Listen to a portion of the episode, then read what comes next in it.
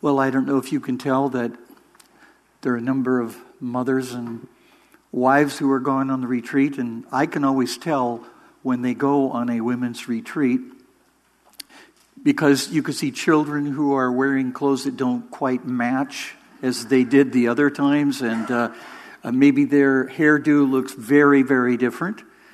Uh, I remember husbands hurrying home right after church uh, so they could get home and clean up the house before mama comes home. And um, I always saw the men doing this, always looking at their watches and when do we get relief? When is she coming home?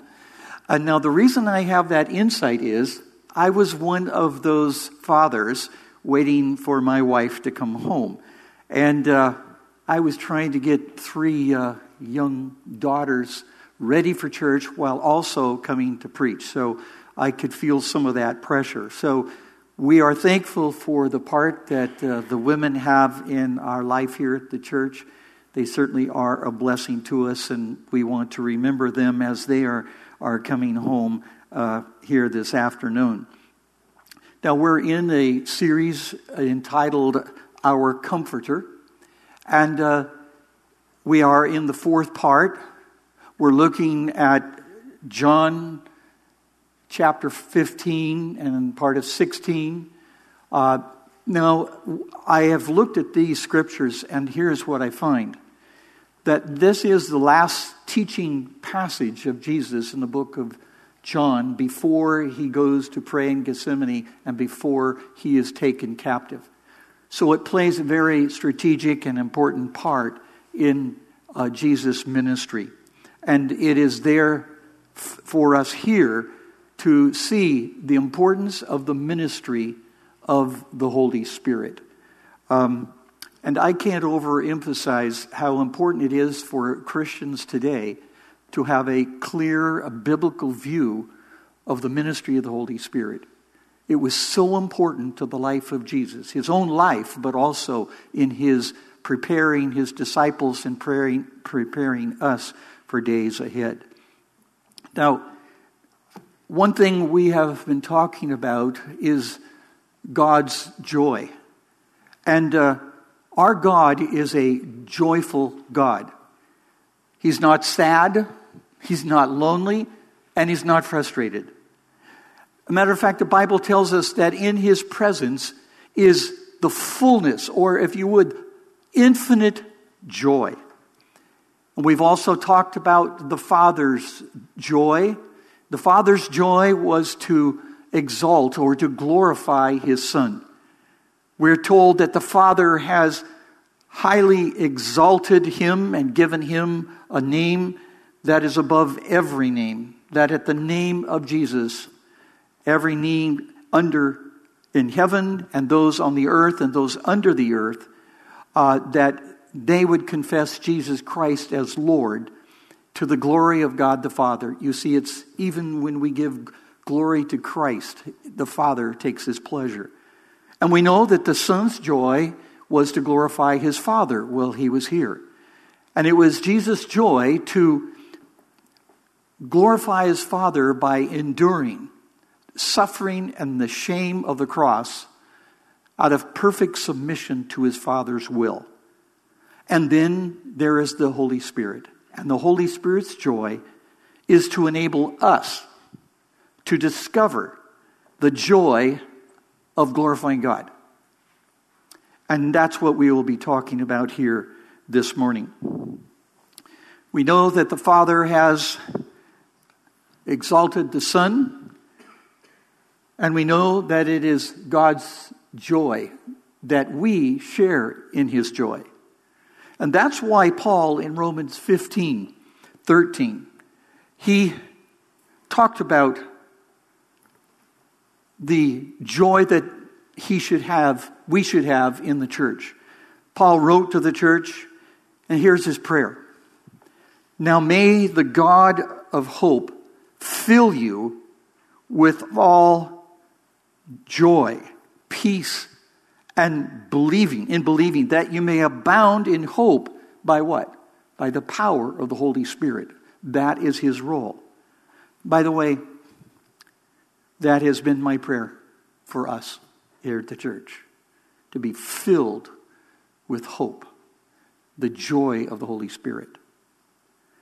This joy, however, is not just a future uh, possibility, but it is now a part of our life because of the ministry of the Holy Spirit. And the Holy Spirit awakens within us this joy, the joy of glorifying Christ. And that is why sometimes he's referred to as the glorifier. Because he's the one who enables us to sample God's joy that he intends for us and throughout all of eternity. The Holy Spirit works in many different places and many different people to glorify God. He may inspire lofty worship in a thatched roof hut, as I've experienced, or painful endurance in a hospital to glorify God. I've experienced that. God may be glorified through the preaching of the gospel in a church or the testimony of a believer in the workplace or a Christian suffering in a darkened gulag. In other words, the Spirit can and does use our pain, our suffering, and even persecution to be one of the most powerful, powerful megaphones for God's glory.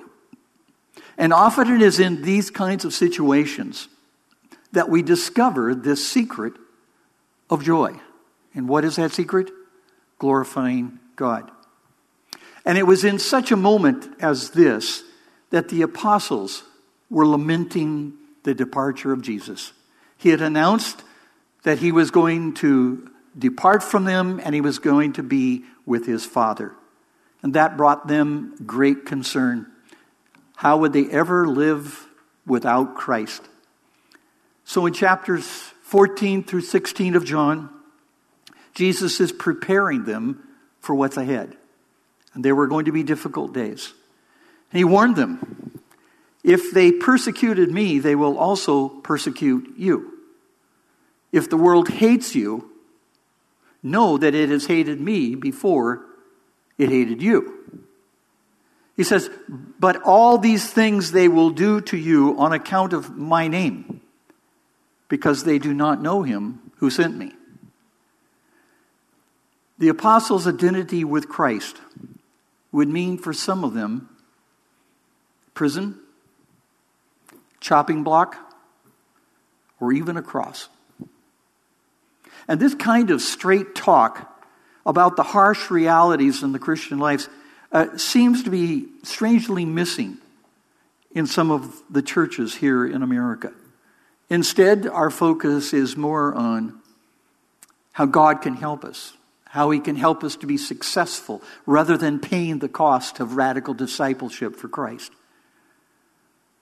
And the whine of our generation, and that's not W I N E, it's the whine, W H I N E, if I spelled it correctly. The whine of our generation sounds more like this. It just isn't fair that I have to, uh, to go through all these difficult things in my life right now. Or, God, what have you done for me lately? Or, why is this month's income so tight? I can't even, I can't even buy everything that my heart desires. Now, if that sounds a little harsh, if you traveled with me to the places that I go and they heard some of our comments, they would say, I don't understand. Um, when we shift away from the message of the cross, we're not only robbing God of his glory, but we're robbing ourselves of the joy that God intends to give us. And because of our identity with Christ, we must expect that the world will not be a friendly place to us. Sorry to make that announcement. Christ never promised us that we would be removed or kept from adversity or pain. So to stand with Christ is to stand against the world's value system. There's no safe middle ground. if we are to glorify God. We are either God glorifiers or glory robbers. Jesus not only warned them of difficult days ahead, but he promised something so incredible. He said, Someone special is going to come. I'm going to send him. He said it would actually even be to their advantage that he departed to be with the Father. And their mind going, there couldn't be, there couldn't be anything that would be an advantage over having you right here with us. But he said, I will send you another helper like me, like myself. And the helper would do more than just abide with them, he will abide in them. Christ's joy would then continue. It would continue through them by the indwelling Holy Spirit.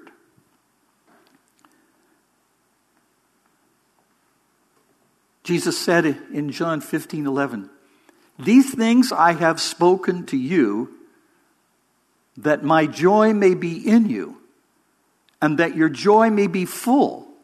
Whatever you ask in my name, this I will do, that the Father may be glorified in the Son. You see, God not only desires for us to share in his joy, but he's committed to it by giving him, by giving us his Holy Spirit.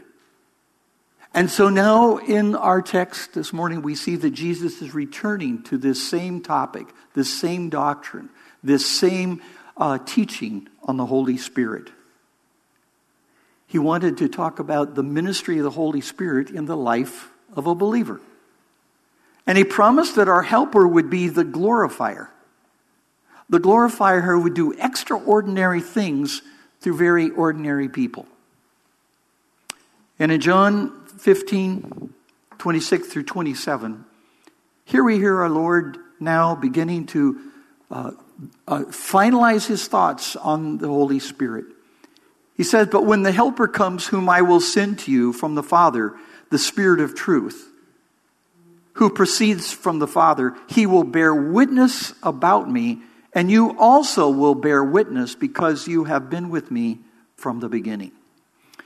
Here's what Jesus is promising He's promising that the glorifier, who will be given to him, will bear witness of Christ to them and to the whole world. And the Holy Spirit is referred to in other Gospels as the promise of the Father. And what that means is the Holy Spirit is the one that the Father has promised us. And he is referred to as our helper. He's the one who would come alongside us to strengthen, comfort, and encourage in our times of uh, adversity and weakness. And that's what he does. He is co equal and co eternal within the Godhead. He's the one who stands with us when everybody else walks away. He's the one we can lean on when there is nothing else to lean on by our side. He's the one who comforts us when we can't find comfort any other place. I refer to the Holy Spirit as the indispensable one. The indispensable one. And there are two things that Christians need today a helper and one who will give us the truth. The truth so that we can prevail in a world of compromise and lies. This promise of the Father not only called our helper, but he's also called the Spirit of truth. And he is sent by the Father to counter the father of lies and the lies of the world. And he bears witness to the truth in us and to the world. But in our day, sadly to say, this generation is not asking the question, what is truth? But they're asking a very different question. They're asking a question that leaves no hope. They ask, is there even such a thing as truth? Um, that leaves us with a generation without hope, without any set of there being absolute truth that comes from God. To ask the question can our nation stand? Can it stand to hear the truth? Historically, when the church stands for the truth of God's word, it is met with the same enmity of the world that hated Christ. And through some of my travels to other countries like China, um, Ethiopia, I see there is much opposition and persecution today in other places against the church. And so I ask myself these questions. So, why is there not more opposition in our country to Christ and the church? Some would probably say, well, it's coming. You could see uh, possibilities of that. But I continue to ask is the gospel of the cross that offends truly being preached in our land? Is the church preaching another gospel that is softer, kinder, more seeker friendly? Are God's people today truly living godly in a godless world? Has the reputation of the church in America been so tarnished that it has lost its credibility? And has the church lost its distinct identity because of its insatiable desire to win over the world's approval at the expense of truth? Now, those are questions that I ask. I don't know if you have thought of these things as well. In our day, we need the Comforter and we need the Spirit of truth to make a clear statement, actually, that begins in the church about the gospel of Jesus Christ. In my opinion, we need a national revival a revival that returns the church to credible godly testimony, and a reformation that returns the church to sound biblical truth. We need to hear an urgent prophetic call from the pulpits of America. And with tears in our eyes, we need to call out for repentance while at the same time having a smile. Tears with a smile. And the smile is, but there is God's grace. Amazing grace. The Holy Spirit is the comfort and power that we need today in a world that's very volatile. We need the Spirit of truth to breathe fresh life into dying churches across our land. And they are dying. The apostles had firsthand testimony to the truth of Jesus Christ. And therefore, the Lord says, I'm going to send you out. I'm going to send you out to give a personal testimony of what you have seen and what you have heard and what I have taught you. And has anything changed since then? I mean, are we not also called to do the same? Are we praying? Are we praying for a revival? Matter of fact, are we praying for a revival that would begin with us in this church? And if not, why?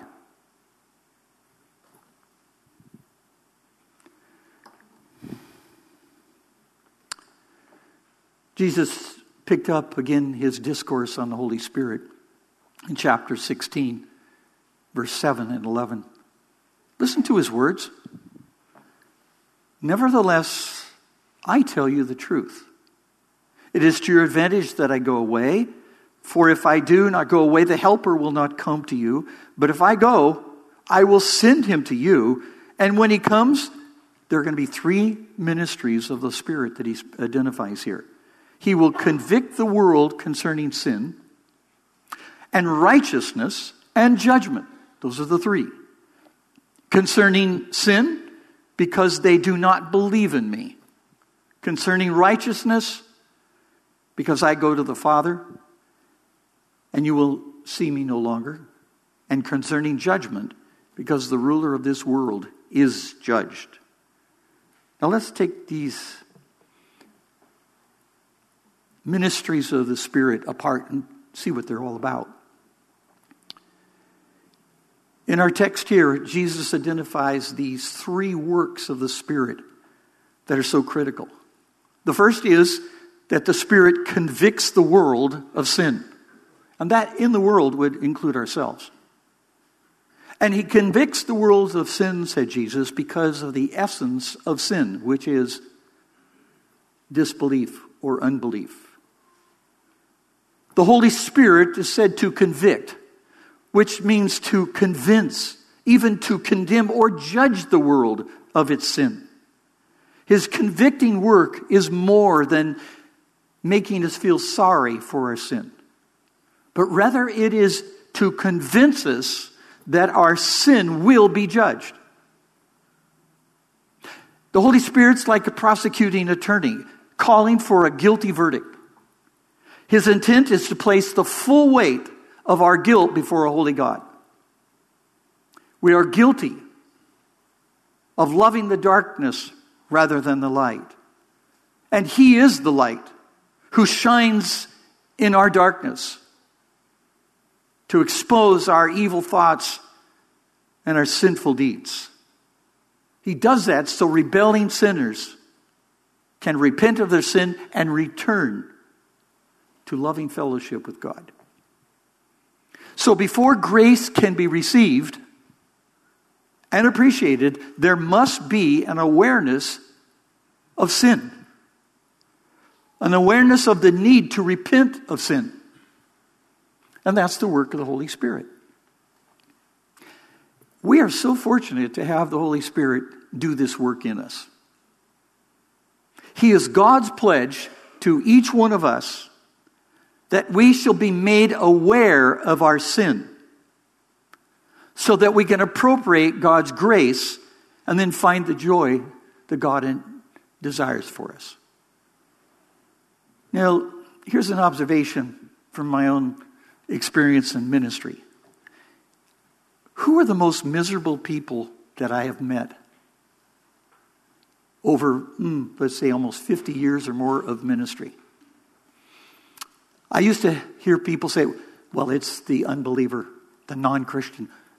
How could they ever find joy in life without Christ? And that's true. But they're not the most miserable people. I've met some great sinners who are having a ball for a while. But do you know who the most miserable people are? It's Christians. Christians who are convicted of their sin but suppress it.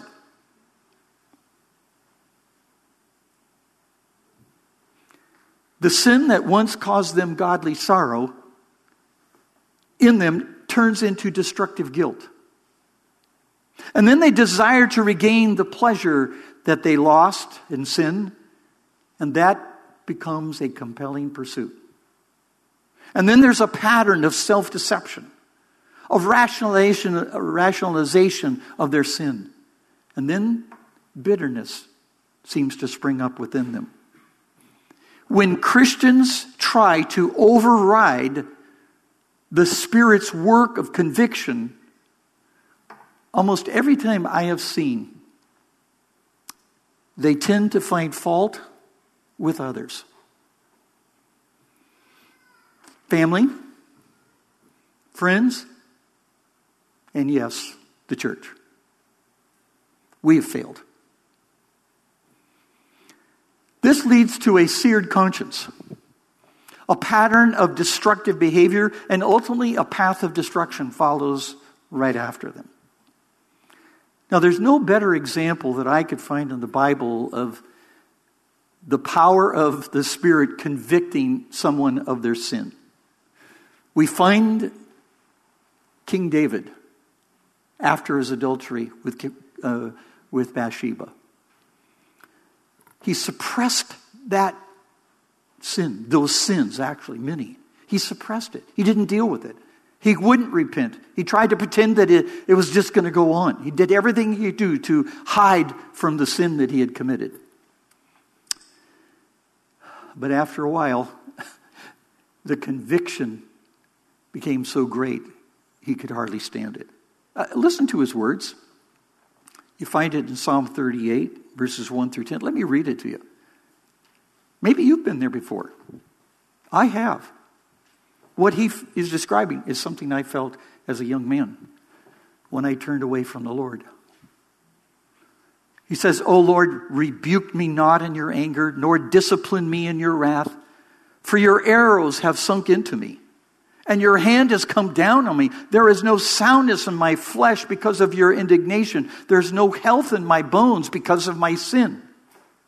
For my iniquities have gone over my head like a heavy burden. They are too heavy for me. My wounds stink and they fester because of my foolishness. I'm utterly bowed down and prostrate. All the day I go about mourning. I'm depressed, in other words. For my sides are filled with burning. There's no soundness in my flesh. I am feeble. I am crushed. I groan because of the tumult of my heart. Oh Lord, all my longing is before you. My sign is not hidden from you. My heart throbs. My strength fails me, and the light of my eyes, it has gone from me.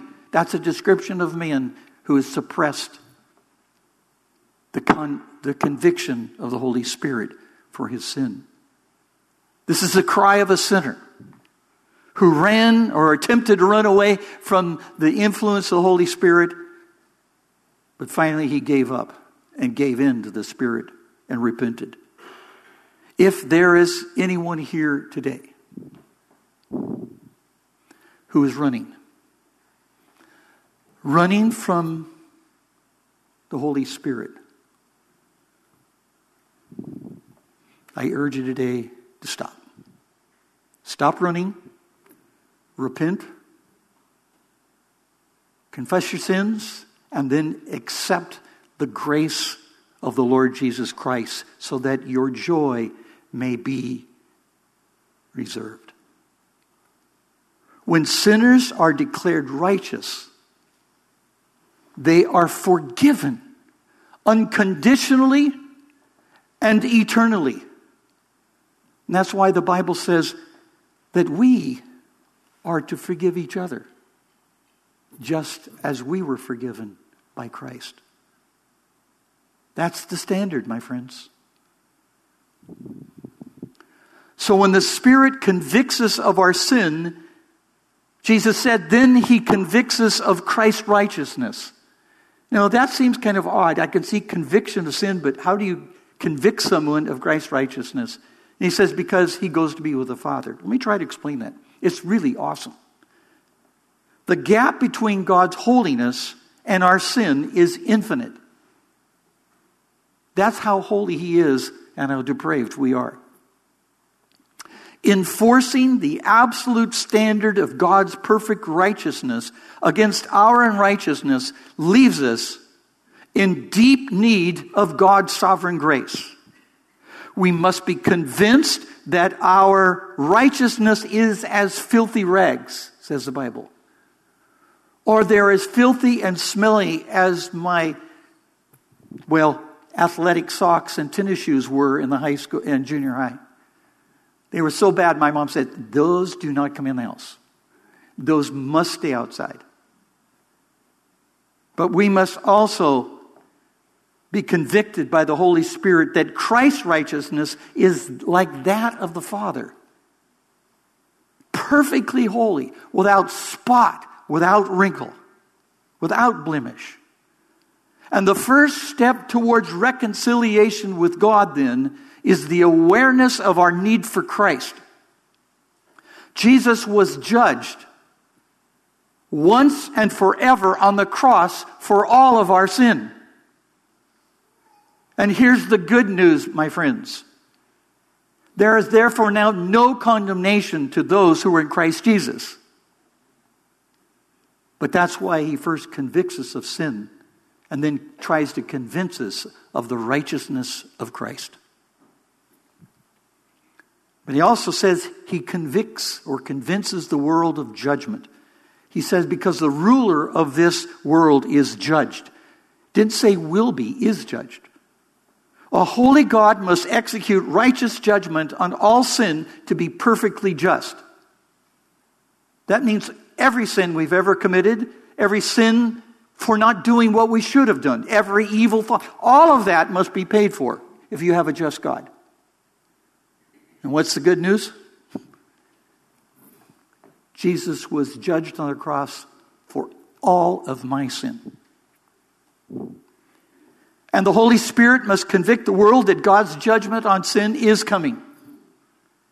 This judgment will not only include Satan, but also all who have rejected Christ, turned away from the gospel. The father of lies was judged. He was judged at the cross and he was found guilty. And he will be cast into the lake of fire along with, the lo- with a lost humanity who love the darkness more than the light. And because Satan is judged, was judged, he no longer has the right to have dominion over us, to enslave us, to ruin and destroy our lives. Don't give him that place. Because Christ died on the cross and judged him.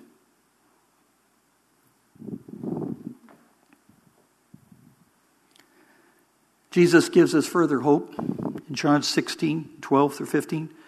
I still have many things to say to you, but you cannot bear them all. When the Spirit of truth comes, he will guide you into all the truth, for he will not speak on his own authority, but whatever he hears, he will speak.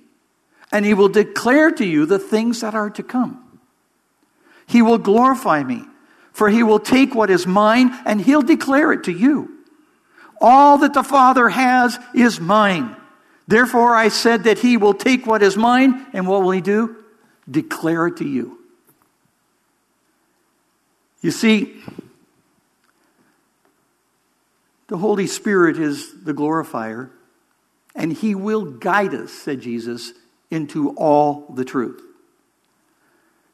The Spirit of truth speaks, Jesus said, on the authority of the Father. Jesus promised there would be a full revelation of truth in the scriptures. The Spirit will take the teachings of Christ that Jesus learned from the Father and he will teach them to the apostles and then even us. Therefore, there is only one gospel, not two or more. There's only one because it comes from the Father to the Son to the Spirit, and to us. Christ's identity with the Father assures us. This is just too great. It's hard to even express it. That all things that the Father has given to Jesus, He's given to us as well. Go figure. Christ is our Savior and we are his people. Christ has all the authority needed to bless and to preserve his people. And the Holy Spirit guides us into this incredible, wonderful world of the truth of God. And the Spirit interprets the truth of God's Word and then applies it to our heart, to our lives. That's what He does. We are told, too, that the Spirit declares things to come. Like the apostles, we have many questions about the future. And the Holy Spirit, by divine revelation and inspiration, hear me out, has given us all we need to know about the future to give us hope. Oh, there's a lot more things we would like to know, but He's given us enough to know that you have hope, assurance. We are assured that all history is in Christ's hands. He's seated at the right hand of the throne of God, ruling over all things in heaven and on earth. And we are to encourage each other, to encourage one another with the thought that Christ will return someday. The glorifier will also glorify Christ in us and through us. The chief end of man is to glorify God and what?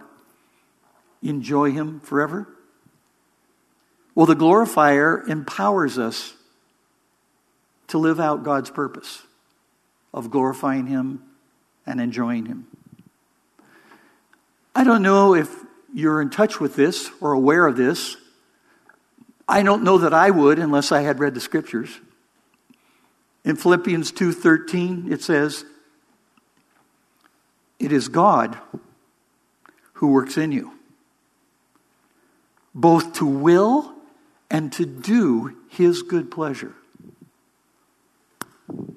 That's the work of the Spirit. We were bought with a price. And the price was the blood of Jesus Christ.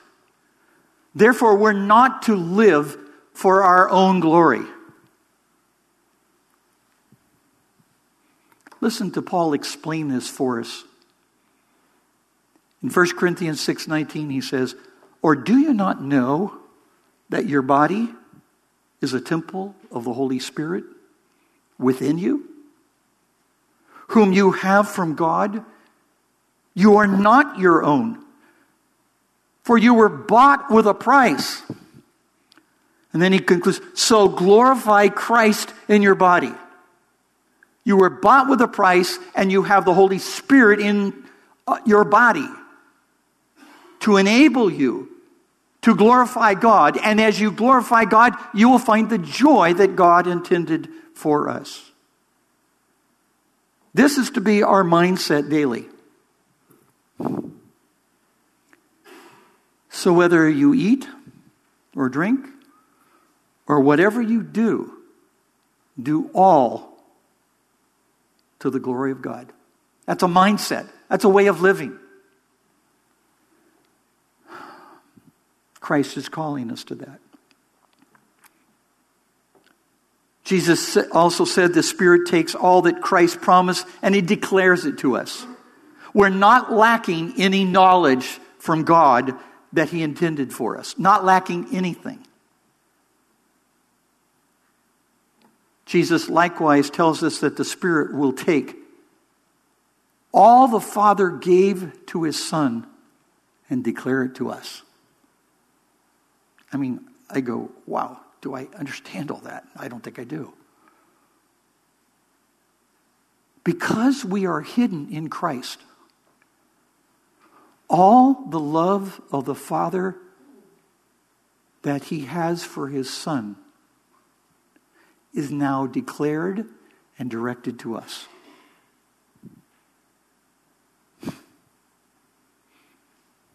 Do you think there is perfect, infinite love between the Father and the Son? I do. Well, put yourself between them. So when the Father looks at you, you're hidden in Christ. And he tells his son, I, This is my son in whom I'm well pleased. But when he says that, that includes us. Which of us deserve to be loved like that?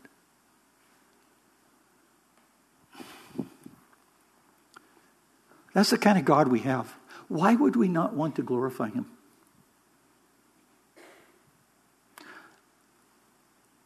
The Holy Spirit applies everything the Father ordained since the foundation of the world.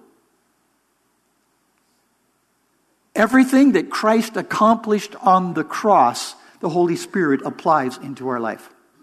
He's the completer. Now, let's see how we, how would I say, find a takeaway for us. Well, someone great has come, and that's the Holy Spirit, just as Jesus said. And realize This amazing gift has been given us, and it is the Holy Spirit. If you are in misery, suppressing sin, listen to the Spirit's quiet promptings. Uh, that's one thing I've noticed about the Holy Spirit. He doesn't yell, he usually whispers. Repent. That's wrong. You know that's wrong. Forgive. Listen to his promptings. And then, you know what my advice is? Then run quickly to the cross to repent of your sin and to receive or to bathe in God's grace.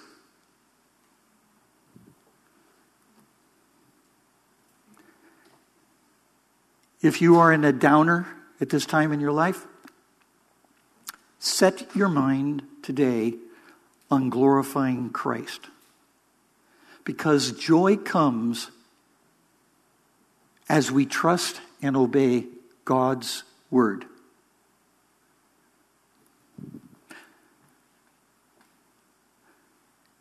I don't find it joyful to forgive others until after I've forgiven them. There's a lot of things that are not pleasing or pleasant to do, but when you've done it, you go, yeah, that was the right thing to do. God not only desires for us to share in His joy, but He's committed to it by giving us His Holy Spirit. Give the Holy Spirit the chance bring joy back into your life. By not holding back, by not continuing to hold grudges, to hide secret sin. Come clean.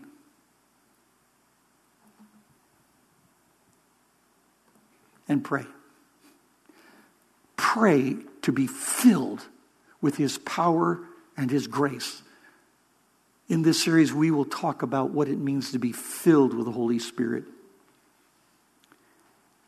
The Holy Spirit is committed. God is committed to keeping us from stumbling. He's committed to give us joy in this world, in the midst of difficulty, in the midst of great troubles in the world. That's our comforter.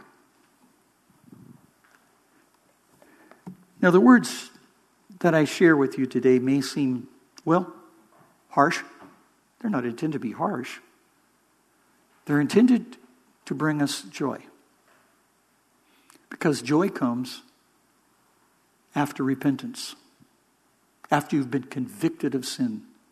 Joy comes when you receive and you understand the righteousness of God has been declared on you. And joy comes from knowing that Satan has already been judged. He's running around hurry scurriedly trying to finish up things, but he knows that his destiny means darkness and the lake of fire. My friends, we are in desperate days, and we need to hear in our churches about what it means to have radical commitment to Christ. Now, you can go to many, many other churches that will not speak like this. But this is where joy comes from. My parting thought is this I have gone to, as I say, to many other countries. And uh, I ask myself, why are they so joyful? I mean, seriously, you, you ask, how could they be so joyful? The government's coming after them, they're on a list. They come into the church and they will take you out of the church. Um, you can't teach Sunday school because the government is in charge of teaching children. You go to other countries, as I have, and you look at their lives. They've been in prison. I have a, uh, uh, a translator in another country, wonderful young man. I wish I could bring him here. Um, his name is Mueller. Have you ever heard that name before? Have you ever heard of George Mueller? A man who of great faith uh, started orphanages and did great things for the Lord. Well, his dad gave him that name, Mueller. But his dad was in prison. His dad was a pastor. I met many men who came out of prison. Many. Now, many of them are leaders of churches, which is kind of interesting, kind of fun. Now, Mueller, I asked him one day, What do you plan to do? What do you plan to be? and he said, Pastor Don, I want to, I want to teach like you teach. I want to tell people what you're telling them. I said, Well, you can do that. You're very gifted. He said, Do you think so? I said, I know so. So when you graduate from school, what are you going to do? He goes, I want to be a pastor. And here's the wild thing he said to me I want to be a pastor who can lead the church underground. I go, What do you mean? He goes, Because of what we've gone through, we believe that will return someday. And I want to be ready to lead the church. I, have never met an American that's ever said anything like that. But there are brothers and sisters around the world that give their life to Christ. And they are more joyful than a whole lot of miserable American Christians. Because all the stuff we have does not really make us happy people. I mean, it can help a little bit, I'll admit, okay? No, really, the joy comes from within. And that within is the Spirit of God. Acknowledge Him today. Pray that the Spirit will grow in you. And again, as I say, if there are things that you're harboring in your heart that you know are wrong, the Spirit is speaking to you. Don't carry around that burden. Don't carry around that guilt. It's destructive, it's unproductive. But righteousness is constructive and it is joyful. Let's pray. Thank you, Father, for your dear church. They are dear to you, each one of them so dear that your Son died on the cross to glorify you, and so that someday we can be glorified with Him in heaven. Father, may your Holy Spirit that you have given to us work in a mighty way today to purify us, to unite us, to encourage us, and yes, Father, even to convict us where sin has not been repented. We thank you for the cross and the hope we have of forgiveness, the hope we have of your righteousness. We thank you that Satan and the forces of darkness have already been judged. You are the victor. And we wait the day that we shall see your victory firsthand. So encourage us today to everyone who's here. May we depart from this place filled with joy because we know Christ. We know His grace. We have your Spirit residing and indwelling in each of us. May we have hope and love and joy that comes by your Spirit. We pray this in Jesus' name. And all God's people said, Amen.